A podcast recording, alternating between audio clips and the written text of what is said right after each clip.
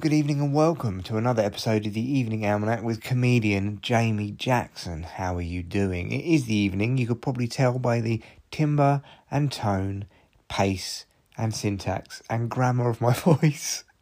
Uh, I don't even know what timbre is. It's like when people talk about torque on a car. Has it got good torque? What are you on about, mate? I don't know. What, what's what's torque? I have no idea. Is it something to do with power or grip? Like, has it got good torque? I don't know. What's what's the tires like? I don't know anything about fucking cars because I don't need to know about cars. There's definitely something about uh, like a man.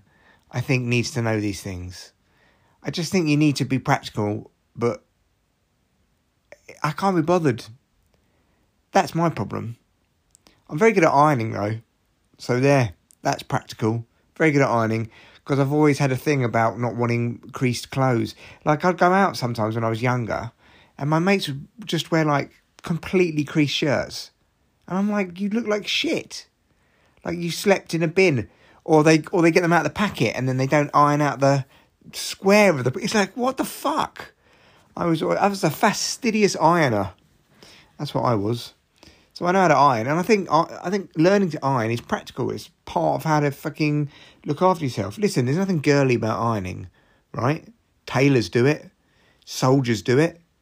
So is it Tinker Tailor Soldier Sailors? Sailors probably do it. Do, do is there anything girly about ironing? No. It's just uh, how a man presents himself, isn't it?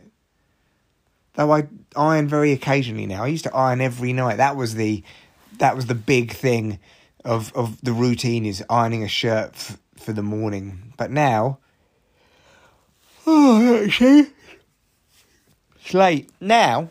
I don't iron a shirt because um, I work from home. I tell you something. I thank my lucky stars for my job because my boss is nice, and uh, which makes a massive difference. And I work from home. And I tell you something let's all give a moment of thought for the people who are having to go back into the office. And don't tell me they want to. I like working in an office, say all the same people who also claim to love their jobs. It's ridiculous. Like, in the concentration camps of uh, Nazi Germany, there were, I think they were called the Kapo, K A P O. I think that's what they were called but I could be getting this name wrong. And it was basically there were a group of um, inmates or captives or POWs or whatever whatever kind of category they were, who the Nazis would kind of they would be like the prefects. They would make them police the other inmates, and for their duty, they got you know nicer cells or nicer housing or nicer huts or whatever, probably better meals. They probably didn't have to just carry shit around for no reason like they did to other people to break their wills. And it's like, I sometimes feel like obviously that type of person existed. And some of them they probably did it because they had to, and some of them probably did it because they they they liked it. There's an element of people who become prefects at school and they don't want to become prefects, but they get chosen to be, and some people like it, some people don't. I remember I have got a. a, a I'm jumping around here. I realise I've gone straight from Nazi Germany to school, um, mm, but there are many similarities. Um, it's just to do with conformity, isn't it? Some people love it, and that's why some people talk about how they love working in an office and just you know doing all that office shit. They they love the hierarchy and being in charge of people and wandering around with a status. It's like all these fucking middle managers, basically, of which I probably am one. But hey, I'm fully remote and long may it last. But I remember one time sitting in the common room of uh, the sixth form in my school, and the prefects had their own common room. They had their own room, kind of within within the room, and I went in there and I was hanging around, and one of the prefects, and I've been in there quite a bit, and one of them asked me to leave. He was like, "Oh, you're not a prefect. Can you leave, please?" And I was like, "Uh, all right." Uh, I was like talking to my mate, and it took me back, you know, so much that I was like, "Okay, like, are you joking?" But it's like all right, you got your little room within your room and your stripy fucking tie, and now you're like Mr. Big Bollocks. Fucking ridiculous. It was a state comprehensive, by the way, I'm talking about. You would think that people. Ah. Oh. And most prefects, obviously, were pretty cool. They didn't really give a shit, but there were some who were like. And it was a funny mix. Dickheads, basically, is what I was going to say. Because some prefects were like the rugby kids because they played rugby, so they got rewarded for representing the school at rugby. And some of them were like just ordinary people who, who were okay, and some of them were uh, like hardcore geeks who'd academically done well. Of course, I didn't become a prefect. I've, uh, of course not. I was thinking about this. Right, there's lots. My, I have a litany of failure. I never became a prefect at school. Never got chosen. I got kept back a year, otherwise they were going to kick me out. So I decided to redo redo a year at school. Um, when I was working, right, I worked at Queen Mary University, and out of four thousand staff, I, by the way, had to do the bonus report, so I know this to be a fact. I was the only person in the entire university to ever be rejected for four bonuses in a row. And I was the only person to ever get rejected. I think there's only I think there was one other case actually. So I was I was one of two people to get rejected, even when my management manager put put something in for me to say, yeah, I want him to get a bonus. Uh, unbelievable, and my secondary school.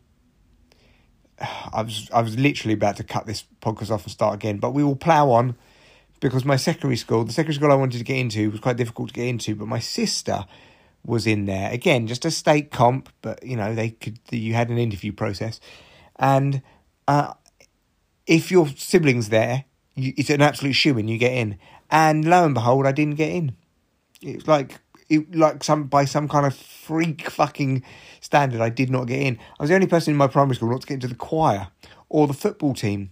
I, I distinctly remember, distinctly remember that.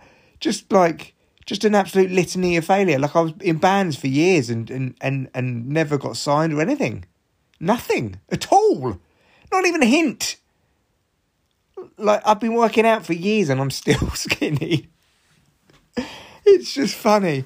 It's funny. I've been doing comedy for fucking three, four years, and tomorrow night I'm going to an open mic bringer slot, and I know there's only going to be like eight people there or something. I to, maybe it's just an maybe it's something in my mind, but it just feels like success is not for me. It's not for me. Like like I, I really want it to be, but do I? Is, deep down, am I just like, nah, I'm I'm a failure. I definitely think I've got that working class mentality of other people are successful, not me, and I need to know my place. I definitely have that, uh, and that comes from my dad who had the same mentality, maybe maybe maybe a lot worse actually.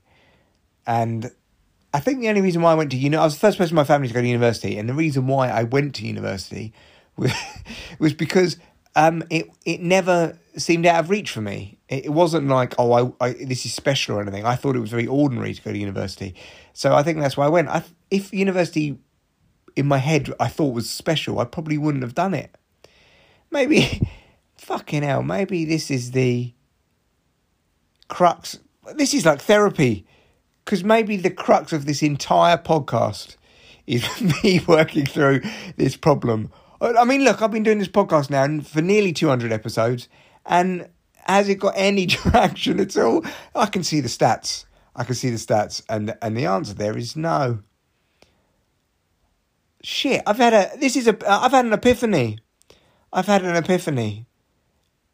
I and I do think this goes to show that you do, uh, for want of a better word, and I hate this phrase because it makes it sound magical, but manifest your life to an extent. Obviously, tragedies happen, and sometimes there's strokes of luck, but in general, like the long and the short of it is, you kind of get what you believe you're going to get. Isn't that isn't that interesting? Fucking hell! I'm having a freak out here. You've got this is an epiphany caught on tape. Tape. like a fucking old person. Anyway, loads of failure.